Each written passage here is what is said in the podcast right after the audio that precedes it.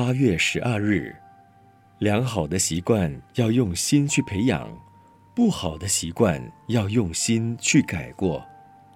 现在的社会分秒必争，连用餐时间都要一边吃饭一边办事。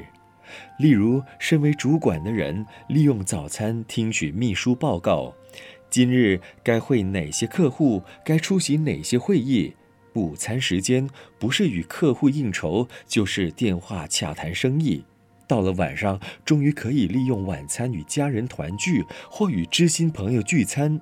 但是，有的人连晚餐都是应酬不断，所以现在许多工商界人士彼此道别约会，经常都说午餐再见，或说晚上餐桌上见。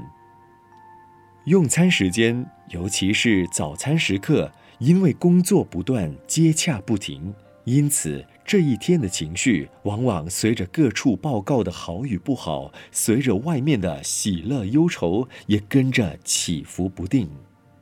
一个不如意，饭菜一推不吃了，甚至听了不想听的话，一整天心情郁郁寡欢，整日情绪都提振不起来。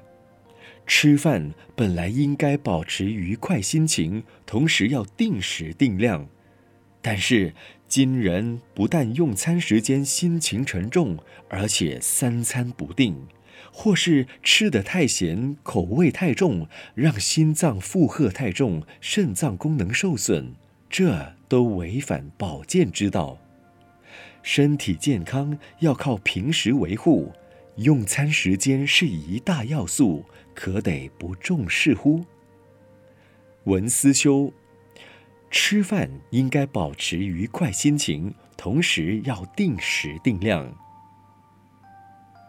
每日同一时段与您相约有声书香。